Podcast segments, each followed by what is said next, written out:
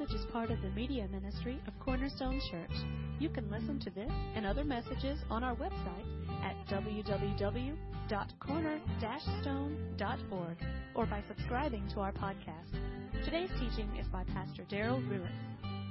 Proverbs 18. The name of the Lord is a strong tower, and the righteous runs into it and is safe, or literally is set on high. I uh, been gone a couple weeks. It's good to be it's good to be back. Uh, took a little bit of time with the boys and uh, and uh, went camping and uh, went to the beach a little bit with them. And um, so I'm back. I'm all better. And uh, let's go, right? No, I wish it were that easy. Um, let me, uh, you know, I I, I want to jump back in here, and I was trying to figure out you know the the right way to do it, and uh, I figured that if I just if I just picked back up where we left off, so to speak, um, might be um, I don't know a little odd, and uh, I'm sure you've uh, been wondering how we're doing and such. So let me give you just a little bit of update on us and uh, tell you where we've been and how we're doing from the last few weeks, and then uh, to balance that, let me just go ahead and say, especially for those of you who uh, who are newer to Cornerstone and just kind of came on board as all this uh, in in our life, the life of our family and our church family, has unfolded. Uh, I promise this isn't going to be the sermon every Sunday from here on out. All right, um, I get that, and that's that's not going to be the way it is. But today, uh, first Sunday back, I do want to I do want to just uh, thank you, number one, for for just continued prayers and support and uh, texts and emails and cards and uh, meals. Just everything that you've done to show and express your, your sympathies and your care for me and the boys and all of our family is uh, I can't I can't pay it back and it's been uh, unbelievable. Uh, the boys have just been blown away. Uh, it seems like you know every few days somebody stops by or drops something off and and I can just see it they don't really know how to put it into words, but I could just see in the boy's heart and mind, what in the world? Why would they help us like that? Why would they? Why would they do that? And so that's that's been encouraging uh, to be to me specifically. The boys in particular, they're doing wonderful. They're doing. I really don't know what to say. Uh, uh, they're doing um, great. Maybe I could say no. There have been from uh, from day one. I think we're on day 61 now. Um, no real outbursts, no moments of, of great tantrums that you kind of would expect that you know could come along at some point. Um, and you know, I thought a lot of I've thought a lot about that. Um, I would like to believe that um, they're doing well because of the foundation that um, we had laid in them previous as a family, the foundation that this church has been to them. I'd like to think uh, that um, the investment that this church as a whole, not just my family, but, but the way we as a family church connect and, and, and build into each other's lives, that, that you've been a part of um, laying a foundation or a framework in them so that they could cope in, in the way that they have so well. Um, I know it's been God's grace um, from the moment I told the boys. Um, I just have seen God be gracious to them in, in their strength. Surely your prayers and the prayers of really people uh, across the country that um, many I don't even know. I got a card this week from from um, a couple in North Carolina, friends of a of a friend of a friend kind of thing, you know, and just a long long uh, card saying how much they were praying for us and the boys and and will continue to do so. And uh, and they have friends in Buford, and if we need anything, they'll call their friends in Buford. That kind of thing. You know, it's just been kind of amazing. Had a friend who stopped by in his uh, in his travels last night, and he was telling me about how his his coworkers ask about us from time to time. He said it's weird. He's like, you know, it. He said it's it's normal for me to continue to think about you guys. He said, but when there's been times when I'm not thinking about you, and one of my coworkers will ask about you, and and and so um, we've been blown away. Thank you for that. I, I think the prayers, I know the prayers, I know God's grace. I, I, I trust that the framework of what we had already built, what Kimberly had already built in the hearts of our boys, is what's making them do so well. Um, so uh, many of you have asked, you know, have I have I lined up something for the boys, someone for the boys to talk to, a professional, et cetera? And and I have a list of six or seven uh, child psychologists and, and professionals that the boys can and will at some point, I'm sure, speak with. I'm trying to just, you know, to be frank, I'm trying to walk that line of when is the right time and and not force an issue on them that's not right now an issue, but just kind of navigate that so you can continue to pray that the timing of that is right. Um, how am I doing? Um, I'm I've typically been answering that. What is kind of a silly question. You know, it's not a bad question. There really is no good question. Okay, I'll just tell you. Um, but you know, anytime somebody asks me, "Hey, how's your day going?" Well, the best answer I can come up with is, "I'm doing as good as bad can be," and um, you know, that's okay. So it, it is what it is. Um, I'm struggling to find, you know, new balance in things around the house and work and just life and you know, summertime with the boys home is a whole other thing, and so then things will change when they go back to school, and some things will get easier, maybe more difficult. I don't know, but I'm I'm I'm struggling through that. Uh, am I talking to someone? Uh, many of you have asked, are you talking to someone, Pastor? Are you are you are you seeing someone? And uh, yes, the answer is yes. I'm talking to many people. I have I have a good I have a good core group of friends that um, um, from way back, and, and, and even many of you that um, that I do talk to, and I share bits and pieces with different people, so not to overwhelm any one person, maybe. But um, professionally, I'm talking to people. Um, the first week that I was gone, in this last few weeks that I was gone, I was uh, gone with the military. I was at a professional development uh, conference for Navy chaplains. And uh, during that week, um, one of the days of sessions that we sat through was uh, led by a high ranking Navy doctor uh, who is a clinical psychologist, psychiatrist. And basically, uh, she spent the day talking about all things related to what Kimberly and I were going through the three months prior to her passing. And so you can imagine, you know, that was a little difficult, uh, but also um, it was a God thing, it was God's timing. Ended up at the end of the sessions uh, asking um, this lady if um, if she would take appointments during the conference, and she said, "Yeah, I'd be happy to see you." So we spent about four hours till about two in the morning uh, at the hotel there on the base, just talking and um, letting her help me through my side of it, but then also spending a good amount of time talking to her about what happened, help me understand what happened, and. Uh, I'm not going to talk to you about that today. That uh, I'm still processing that and the information that I that I'm getting and researching and things to help me understand what happened, and and, and I'll share that with you at some point. Uh, I told you early on that I felt like uh, at some point I would write out some sort of some sort of story of the last two three months uh, with Kimberly and help you understand a little better what what in the world happened. And I, I want to do that, and uh, I, I've tried a couple times, even early on, to start that and uh, something that you know I may, if they let me, you know, I'll put it in the paper so that the community community could read it as well. I know there are questions out there, um, but it just hasn't. You know, I'm kind of one of those guys. When I start writing something or when I start writing a sermon, it's either happening or it's not, and so it just it's not happening.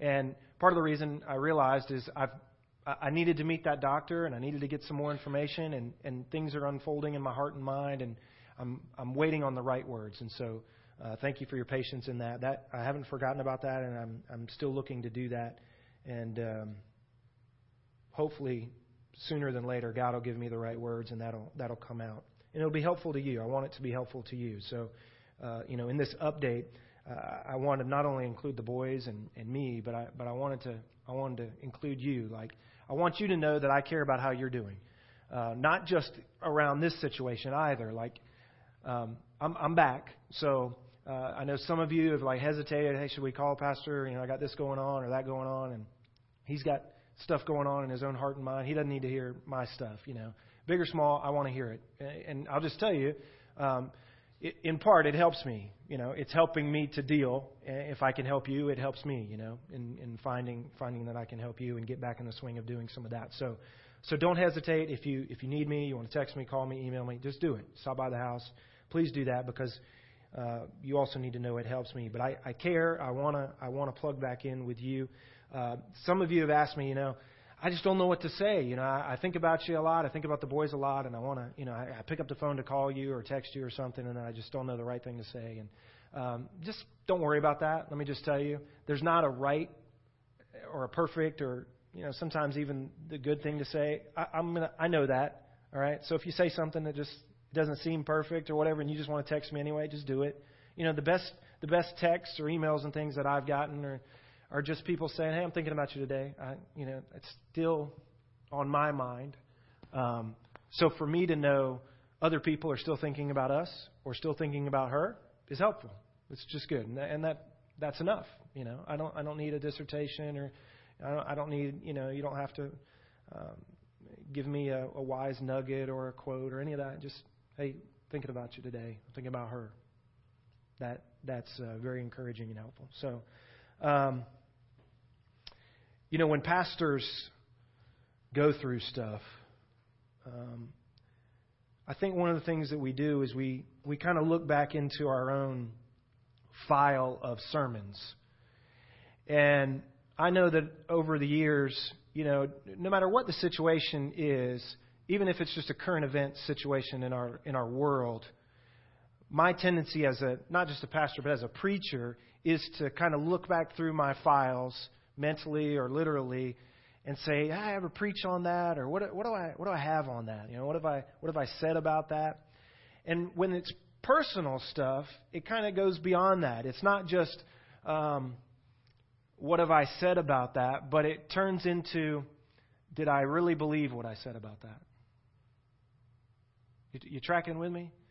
It, it becomes, and and you know, within the context of my life right now, there's been a whole lot of, well, preacher, how are you going to heal thyself kind of thing. You know? Like, um, I, I've said a whole lot of stuff over these nine years to you guys. Right? And I would like to think that I, at the same time, have been preaching to myself. But you, you, you know, you got to be honest with yourself and say, hey, you know, have you really heard what you've said? and um, so there's been a lot of that in my mind, you know. Um, a lot of sermons from uh, the recent past and, and, and distant past have come back to my mind, and, and I've had to ask myself, uh, you really buy that? What you were selling? Because it would help you if you did.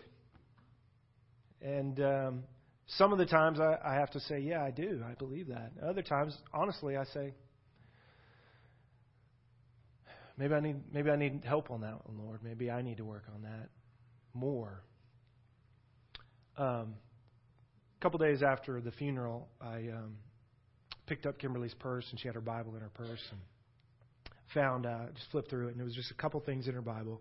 She would write in her Bible a good bit, but um, the one sheet of paper that was in her Bible was a copy of my sermon notes from a sermon I did.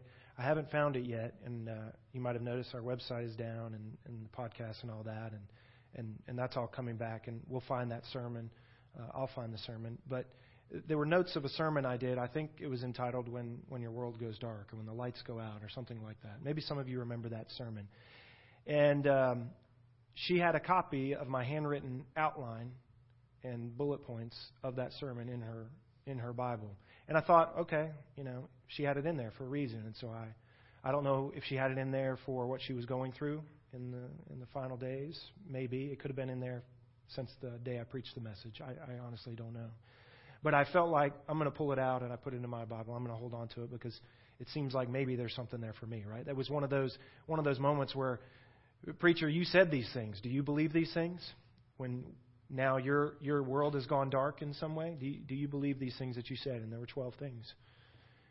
And uh, I read through them, and um, and I said to the Lord, "Yeah, Lord, maybe I need to think about these things because I, I don't know. I don't know that I, in my heart, am buying in, or that they're really having an impact on me right now." And so I put it away. And uh, a couple weeks after that, one of you emailed me, and it said something to the effect of, "Pastor." Uh, uh um, a, pre, a, a, really good preacher I know once preached a sermon, and I found the notes in my journal. I wanted to share it with you. And it was my sermon. It was the same outline, the same notes that Kimberly had in her Bible. And uh, so I thought, okay. Uh, emailed back. I think I need to pay attention to that. Thank you for, for sharing that. And so I've, I've thought about it a lot. Those, those 12 things are what I want to share with you this morning just to get us back on track. Um, Pastor, what, have you, what do you do when, when, when the lights go out, when the world seems dark, and um, you're just in, in, in a deep, dark place, maybe? When it seems like there's not a whole lot of um, a whole lot of light or vision to comprehend or understand what's going on around you, when you feel blind in some ways, um, what do you what do you do? And I share these with you mostly just to be honest and transparent with you and to say that I want to tell you I have not automatically done these things. And I can be I can be very frank with you and just say that um, um, as I read back over them, um, the message the message has to have been then for me now to a great extent. And um, I want to share them with you. I want to share them with you this morning, and I'm not going to repreach it. Okay, so you know when we find the sermon and you want to, you want to, I'm interested in listening to it because I don't really fully know the context of why I said it then, but I know it's it's important to me now. So, 12 things. You want to you want to jot these down? They're easy. It's 12 things to do, or more than doing, it's it's what you want to be in Christ. You know, what kind of Christian are we going to be when when the rubber really meets the road? What kind of Christian will the community really see? Will your extended family really see when when the lights go out? These are things not necessarily to do, but they're things that we need to be. You see the difference? So, number one, my notes said be patient. When it goes dark, when the lights go out, one of our tendencies is to freak out, right? Find the light switch. Turn the lights back on, figure out what went wrong and what happened.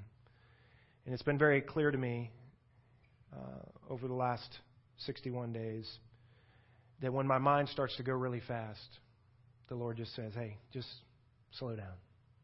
Be patient.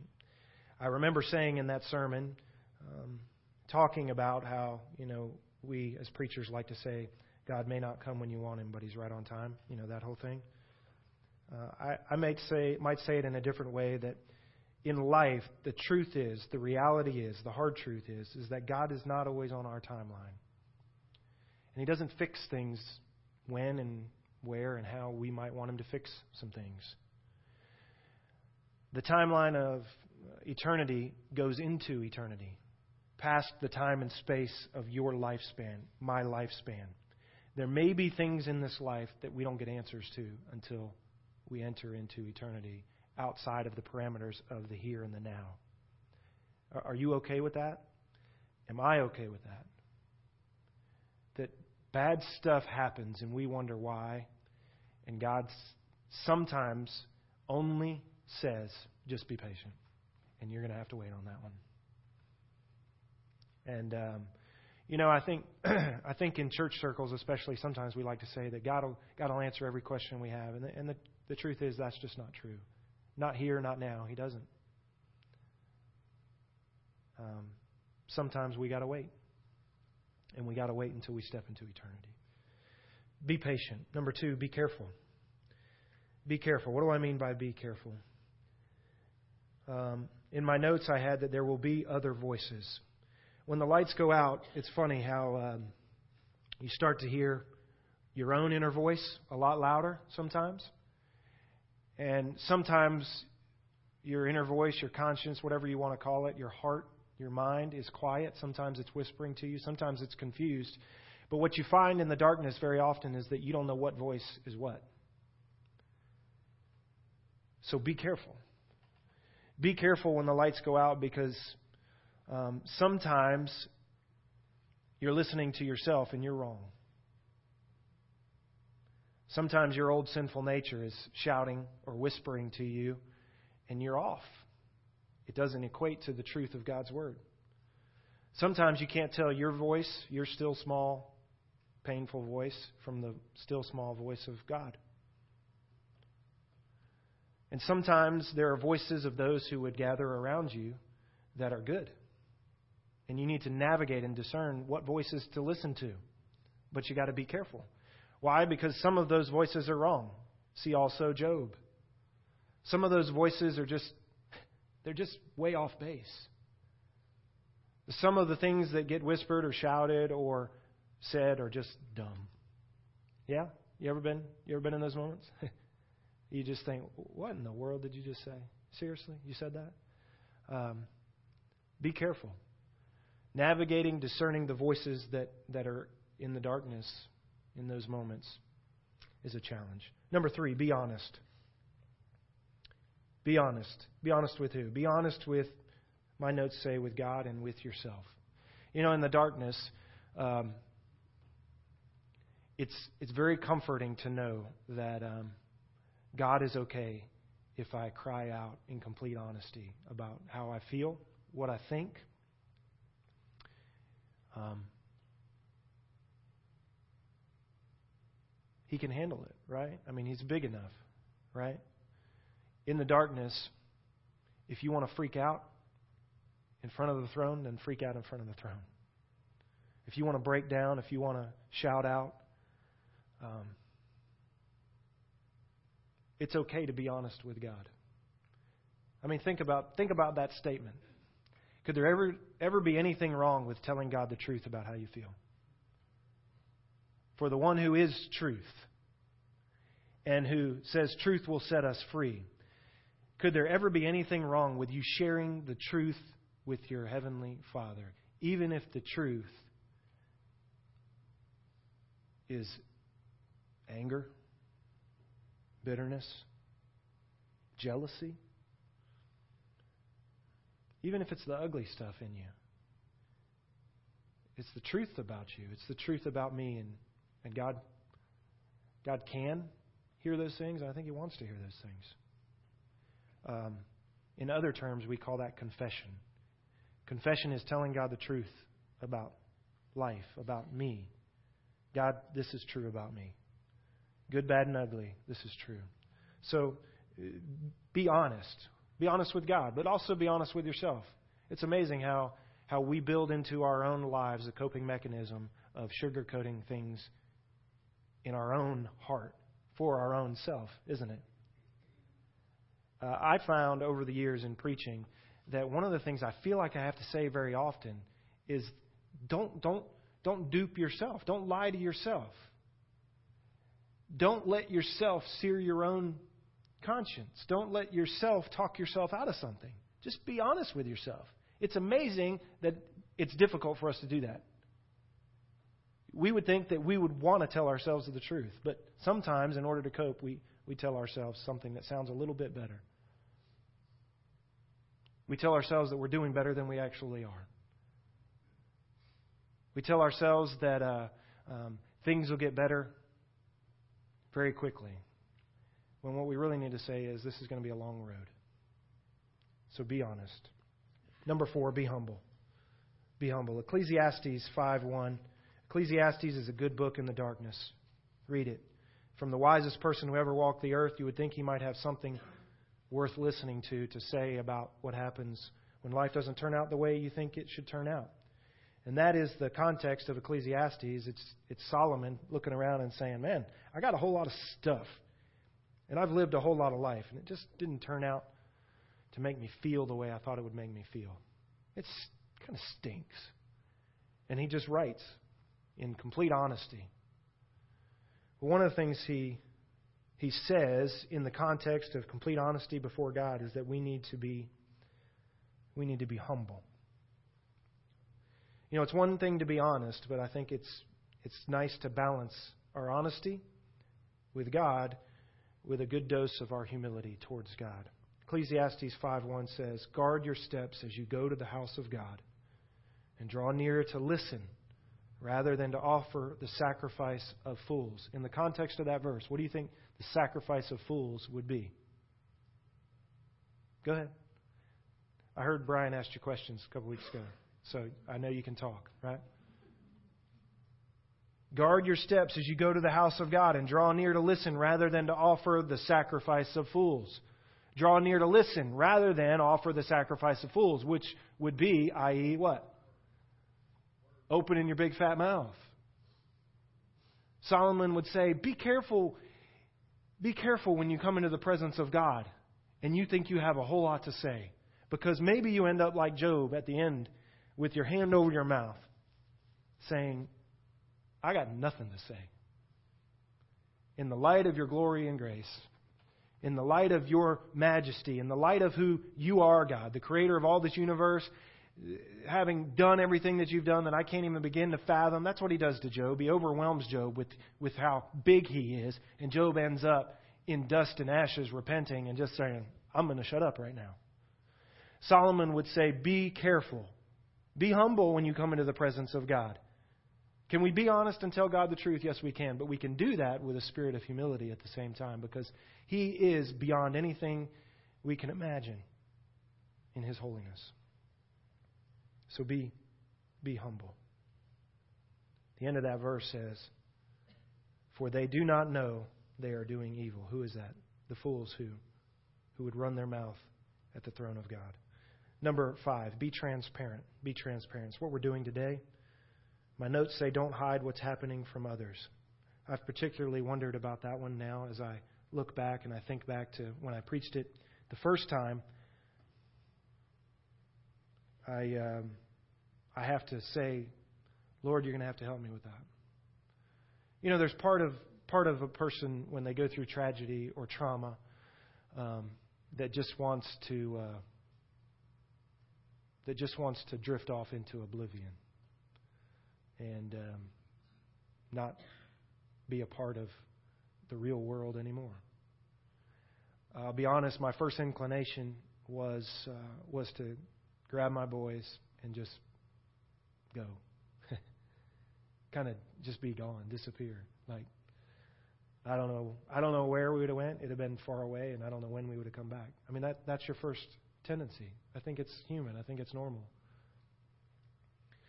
But I realized that uh, I needed to be back that first week, that second week. I needed to, I needed to say some things that was good for me, and I found that it was good for you to hear those things from me and to hear them pretty quickly. So transparency is important. I think you know that. We have tried here at Cornerstone to uh, to make that a priority. One of the reasons we put this table here and that I started sitting down instead of walking around and putting on a good show was to communicate the fact that we are a family. This is our family table, and we're just going to talk and we're going to be honest. And we're not going to worry about the show. We're not going to worry about the song and the dance. And uh, we're going to be transparent. And I'll tell you, over the years, the most compliments I get at the end of sermons are sermons when I just tell you the honest truth about what's going on with me or life, or we just intentionally try and be transparent. It seems that it's refreshing to you, so it's helpful.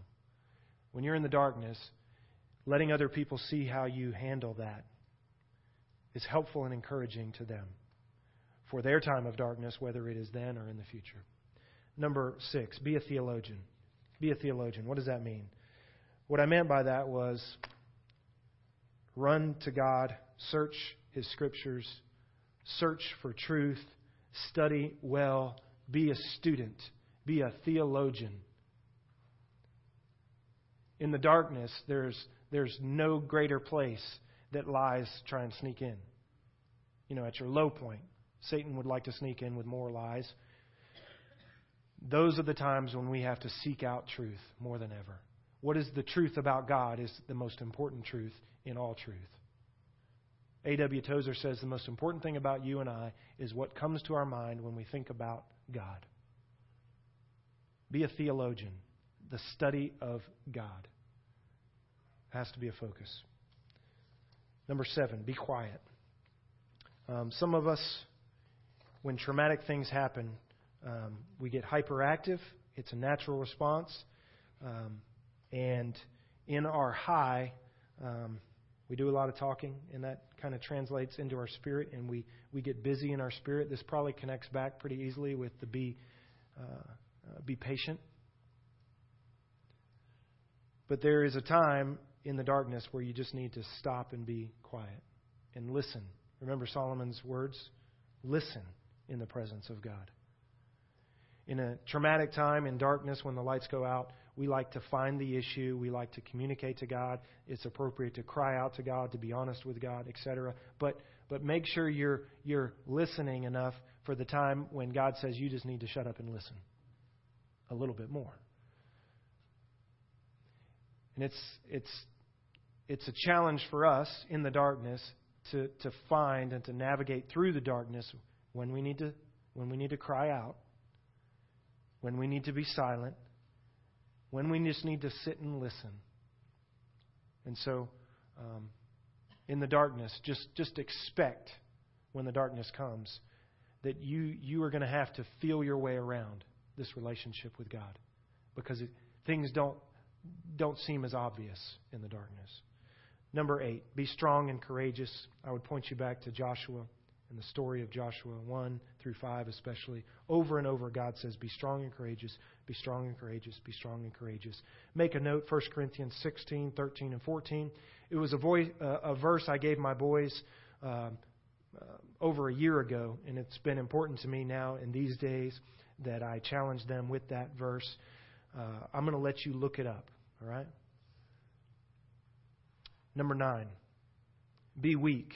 In other words, be willing to be weak. In the darkness, in those hard moments when the lights go out, don't be afraid of just being weak. If you're weak, if you're broken, if, if you don't have any more in you, just be weak. What does the Bible say about our weakness? Anybody? Anybody? It's a place where God can show how strong He is.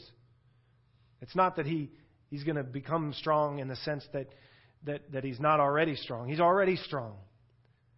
But when we quit being strong, when we quit doing the heavy lifting on our own and trying to navigate the darkness on our own, then guess what? God, God finds space in our heart and mind so that He can be the strong one. So, in, in low times, in dark times, it's a good thing for you to be broken. It's a good thing for you to just say, I can't do it. It's a good thing for you to wave the white flag before the Lord and say, I'm weak.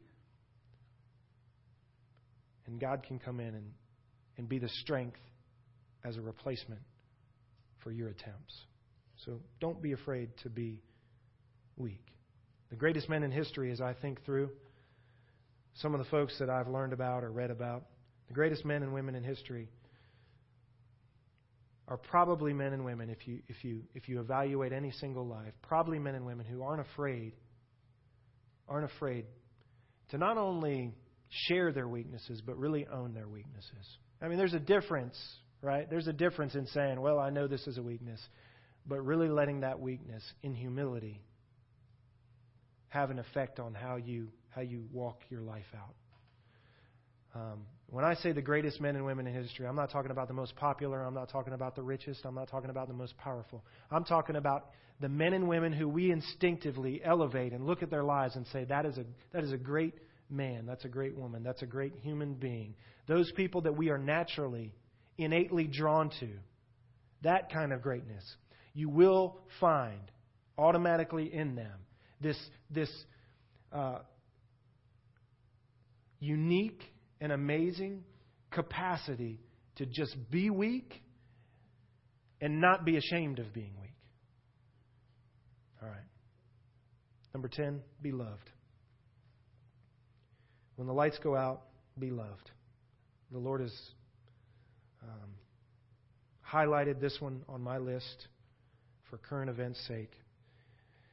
One, I've been grateful that, uh, that our family has been so loved and two, uh, God has challenged me to continue to open my heart and my life to let myself be loved.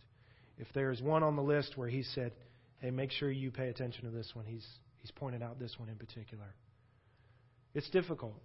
It's difficult to, uh, in traumatic times, for people to allow other people to do what other people want to do. And there are a lot of reasons for that.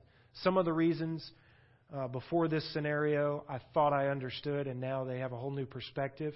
So I say that to you to warn you that, that you really can't comprehend in any given situation why people resist or stiff arm your help.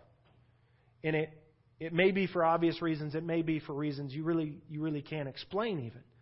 And so you have to be gracious when they don't receive everything you're trying to give to them. When they don't receive all the, all the love that you want to share with them, just continue to be gracious because when the lights go out, stuff happens in darkness that is unfathomable and unexplainable, and it, it makes receiving love difficult. And some of you who have had dark moments in life, you get that. And you can't explain it any better than I just did, but you get it. So I have to work on being loved, and all of us have to be gracious as we try and share that love. Not only the love of others, but the love of God. The love of God. I'll share more about that in just a moment. Um, number 11 is be glad. Be glad in your heart. At the end of Ecclesiastes chapter 5, the verse I just read you, verse 20, the last verse of that chapter, Solomon says this For he will not often consider the years of his life. He's talking about the man who is, in the context of Ecclesiastes, the guy who just looks at life and sometimes life just stinks and it doesn't add up to what you thought it was going to add up to. And it's hard in ways you'd never thought it was going to be hard and in all your wisdom you can't figure it out and you're crying out to God and saying, What, what do I do here with this? Because this just this just it's just bad. It's just bad. In that context, here's what he says. For he, that person, the person who's in that context, will not often consider the years of his life. What that means is, in that language, to consider the years of his life. It's to look at your life and just let it let it weigh so heavy upon you because life stinks at the moment or in the season or looking back over it. If you if you if you just consider all the years of your life, the the tendency might be to say, well, what good is it? And what Solomon says is, is that something else can happen for you. For he will not often consider the years of his life because of something. And here's what it says because God keeps him occupied. I love that word. Occupied. Focused. Paying attention to. Because God keeps him occupied with the gladness of his heart.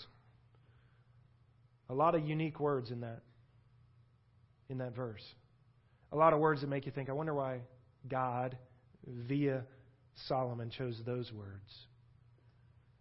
You know, there's a tendency to just sit back and say, This all stinks. To survey the years, the seasons, the days, the darkness, and say, This stinks. But there's another option. There is, there is a way somehow that God can enter in on our behalf and cause us, keep us occupied with the gladness of our hearts. Be glad. That's one I have to pray for. Notice that he doesn't say be joyful, be happy, be giddy, have a big, giant, stupid grin on your face. Nah, let's be honest. That's not it. But what he does say is available is that in those days, even when we know the truth about survey of our life or the season of darkness we're in, God can, somehow, some way, He can preoccupy us with gladness in the depths of our heart. And I'm praying for that. I pray it for you in your darkness. Last one be thankful. Be thankful. Count your blessings whether you want to or not. We've heard that over and over, right? Thanksgiving, that's, that's what you hear over and over. We count our blessings one by one, right? There's reasons for that. When I say be thankful, particularly in this context, it has to be an intentional activity. One of the things that I've tried to do with the boys is in prayer, thank God for things about their mom. Thank God for things about my wife. Thank God for specific amounts of time that we did have and not just talk about what we don't have. And so, what, uh, what that means is the other way you can say that is God, I'm thankful for her. I'm thankful for, for just a few days short of 16 years. And I'm, I'm, in, I'm strangely encouraged when I take that perspective. There's a man who showed up at my house um, that night, a counselor in our community. And I had Bruce call him because he immediately came to my mind, and I hadn't seen him in years, but I met him shortly after his daughter passed away. His daughter passed away as a teenager on a mission trip in a third world country, had appendicitis, I think it was. Something that could have very easily been taken care of here, right? You know, I'm not. Uh, I think it's something we handle pretty pretty easily, but the resources weren't there, and she passed away on the mission field as a teenager. And I remember when I saw him shortly after, and I don't know, I probably said some stupid stuff. But I remember him telling me uh, what happened. And I remember his attitude, and this was very shortly after. His attitude was overwhelmingly focused on the 16 years he was thankful for having with his daughter. And my mind, as I went to speak with him, was automatically thinking about all the things he had he had lost, all the things he was going to be robbed of, all the things he was not going to get to enjoy with his daughter. But his perspective, the one who was in the darkness, was, and I'm just, we're just so, we're just so blessed to have known her. I mean, she was so awesome in these ways, even just as a 16 year old. And, and, and I'm thinking to myself, are you, are you nuts? I remember thinking about that. But I found that maybe one of the most important things that I can do, especially in my conversations with the boys is be thankful. Be thankful even in the darkness. A few people have asked me, Pastor, how, how, what, how's, your, how's your relationship with God? You know, how do you see God in all this? Has it changed? I mean, where do you, where do you see Him? Or, or how do you see Him? Someone asked me, how is the love of God communicated to you in all this? And I, I think it's kind of been the same question asked in a whole lot of different ways. The answer for me, I want to share this with you. The answer for me has been, um, if I really think about it, it's been that our Heavenly Father is in the same room with me. He's been sitting somewhere in this area. And by this area, I mean somewhere off to my right, a couple rows back. I'm kind of a visual person. And so when I think about God right now, over the last 61 days, that's where I find Him. And maybe that's a little bit of an odd thing. Maybe you would find Him in a different place. I'm not saying that's where God needs to be, but I'm just telling you this is where, when people ask me, and I thought about it, that's where I find Him. And it's been a place of great comfort. Let me tell you why. Maybe some of you have had the experience of being in a dark place or being in a hard place, experiencing loss, uh, some sort of tragedy, etc., and people are coming around. And you have some people who come up really close, really fast, and they give you really big hugs, and they and they have really important things to say to you, and they want to pray with you, and they want to encourage you, and they want to they want to they want to talk to you. You know what I'm talking about? You you get those talkers that just they and and well-meaning, and they have some benefit but sometimes you just want to punch them in the face and say, hey, man, go sit down, right? Um, transparency here. It's, I'm going a little overboard. Uh, I'm sorry. I didn't say Craig. No. Craig gave me a big hug. He asked permission even to give me a hug. Um, but I, I, I say I say that to have you ever had the person who shows up in your moment and uh, and they just sit in the room and and sometimes um, um, you don't even notice they're there for for a little while. You you um,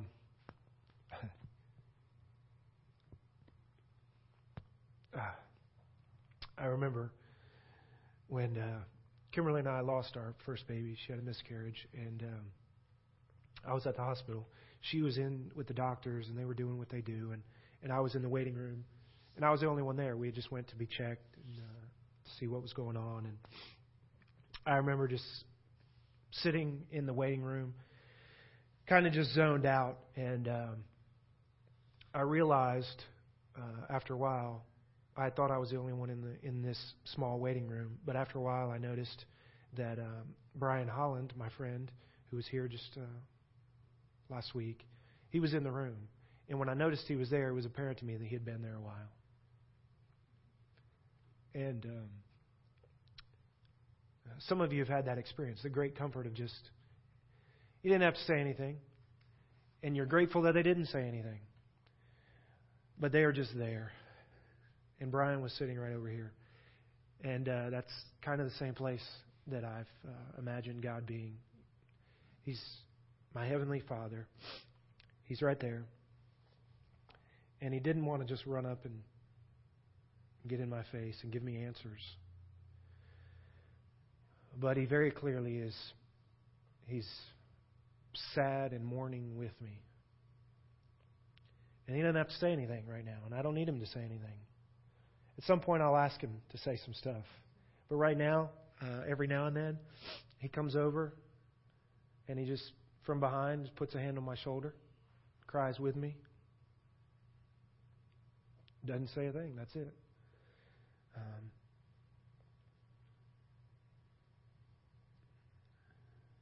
that's uh, you know that's where me and God are right now. One of the things that he has said to me, and I'll end on this, came very clear. I was in Jacksonville, I was at that conference, and uh, a chaplain friend that I became pretty quick friends with at another training was roommates with. He's the pastor of what I jokingly now call Cornerstone North in uh, Newport, Rhode Island. He's the pastor. He's 38 years old. He's my age. We ended up being roommates. Got to talking. What do you do? Pastor church. What's the name of your church? Cornerstone. That's the name of my church. A lot of weird stuff. Um, God, we both now know God put him in in my life for a reason, I'm in his life for a reason. He came to that conference. He got orders to come to that conference mainly just because he wanted to hang out and uh, and be around. And so I was sharing with him a lot of stuff, and he was he's one of the people that I've talked to and I've been talking to. And uh, I was sharing with him in, in part of our conversation just my great anger for the evil that was uh, put upon my family, the great evil that, that has happened. The anger that I've had towards Satan and his schemes. Some of you might remember that about a year ago I did a six week sermon series on the schemes of the adversary. Six D's. You remember any of them? Six ways, he's got a bunch more, but six of the main ways that Satan would like to would like to mess around with us, discourage us, discredit us, our testimony, deceive us. He's the he's a liar from the beginning. Divide us. He likes to creep in and get between us, doesn't he? Our families, our marriages, our friendships, our churches. The last one on the list, it was the last for a reason. It was kind of the penultimate in my mind. Um, the last of the D's was death. That if nothing else works, Satan is a murderer from the very beginning. He's, his job is to seek to steal, kill, and destroy, the Bible says. So if he can't if he can't get you into error, if he can't get you into lies, if he can't divide you, if he can't discourage you, if he can't if he can't uh, use any of those other ploys, he might just try and he might just try and kill you. Um, some of you have heard this story from the night that everything happened. I was sitting in my driveway, and have you ever had the, the situation where out of the blue a word from the Lord comes to your mind, and you know it's not of you because you're not even thinking about anything related, but it just kind of comes in and you know it's from the Lord? I had one of those out of the blue moments sitting in my driveway. But it didn't come from this direction. It didn't come from the Lord. It came from this direction. It came from our adversary. And in the fraction of a moment in my heart and my mind, he took me back to the preaching of a series on the schemes of my enemy. And he reminded me in a millisecond of, of all the five schemes. And he took me to the moment where I was preparing as your pastor to preach the final sermon in that series that he would try death if he could. And in that millimoment second, whatever you want to call it, he, he reminded me that in my heart, when I was preparing to preach that sermon, that I didn't buy it. I didn't believe it. Transparency, I'll be honest with you. I remember preaching or preparing to preach that sermon, and I thought, you know what? That's the most far fetched or the most fanciful out of all these that I'm preaching. I mean, all the others are very practical and believable. Death, it sounds good and it'll preach good, and I put it in there, and it was the last one, and, it, and it, it's in the Bible. It makes sense theologically. I get it. I understand it. I'll stand behind it. But I, but I, I remembered in that moment, in the depths of my heart, if I were really honest, if there was one that I didn't really think that he ever really they ever really used. Maybe not, maybe back in the day, but not anymore. He reminded me that I didn't believe it. And the word that came out of the blue was, I got you. Now, um, my initial response to that was shock and fear that if that's true, then then there should be some healthy fear of our adversary because he is everything that I had preached to that he was. And um, my own words came back to haunt me about how evil he really is. And so evil took on a whole new weight and depth in that moment for me. What happened in the subsequent days was that um, I could make a couple different choices. One, I could say, I've got two other boys that I need to be worried about. And maybe I just need to shut my mouth. And um, you know, that's a that's a that's a real thing. I mean, if if if he really if he was really involved, then then I should be afraid. And maybe I need to think. Maybe I need to think twice. But as soon as those thoughts come in, the Holy Spirit comes in from the other side and says, uh-huh. You know that's not that's not how this goes. You know that's not how this is going to pan out. And God began building in me this great desire to just stand up and shoot a big old bird up to the adversary wherever he is. Sorry, transparency, a little too much. Yeah. But my heart was just to just to fight back, just to punch him in the face and just say, "No, nah, big boy, you're not it's not, it's not going that way. Um, in fact, I'm, I'm to I'm gonna fight even harder now. And I was, I say all that to bring you up to speed. I'm sharing all that with my buddy, my friend. And I'm expressing to him with great excitement and confidence that, that I'm asking God to redeem this great evil, and I am. I'm asking Him in some way, some form, some fashion to even use me to redeem this great evil. I want payback. And I want God to, to redeem it in a healthy way, good Christian way. Right? And uh, my buddy, he, uh, he said, Well, hey, listen, Daryl, he said, I just want to say this to you, take it for what it's worth. He said, Just be careful that um, you don't spend too much time thinking about the evil make sure you think way more about your father than you do about your enemy. And I pretty quickly said, Yeah, yeah. Okay, yeah. And I felt a li- he, he didn't give it to me like a correction. He just gave it to me. And I, I pretty quickly filed it away and I said, Yeah, I'm going to have to come back to that. I think I have to come back to that. So the conference went on, and I went back in. We were on a lunch break. I went back in, and I wasn't able to pay attention because my mind's in ten different places. And um, and so sitting there, I said, Lord, All right. Something about what my friend just said is important. And I tucked it away, but I'm pulling it out and I want to ask you, what do you want me to what do you want me to hear in in what he just said? And um,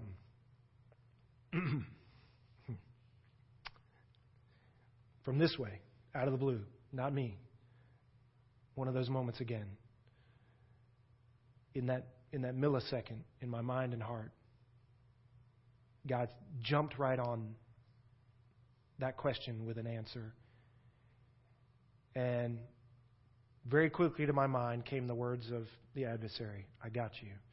And his response to that was, No, I've got you. And uh, that's really the only thing I've heard from him, specifically. Other than that, he's, he's my good father. Three seats over, one or two rows back. And uh, in the darkness, it's just good to know that He's got you. Amen? All right, let's pray. Lord, all the, all the bad stuff is real and it's true. It's hard and it's heavy. And um, as much as I try or we try when the lights go out to make sense of things, we can't always do it. We certainly can't always do it in the time frame that we want to do it. So thanks be to God, our great Father, and to your Son, our great Savior, that you've got us.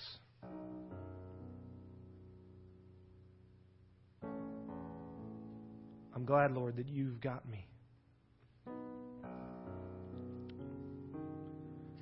When the lights go out, I pray, Lord, that um, for those who who are here to hear this word from you today, they would be reminded and that they would hear very clearly from from right field or wherever you are in their heart and mind, Lord, that they would know it's a word from you. These these very true words that you've got them. And I pray that those words in the darkest of moments would be enough. And when they realize that all the pain hasn't gone away and all the questions haven't gone away, but that you've got them still, that it would be enough.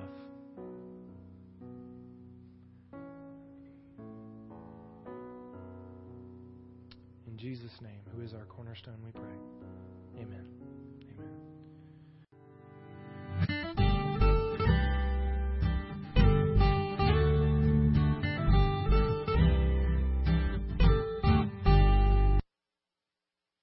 Thank you for listening today. We hope this message was a blessing to you.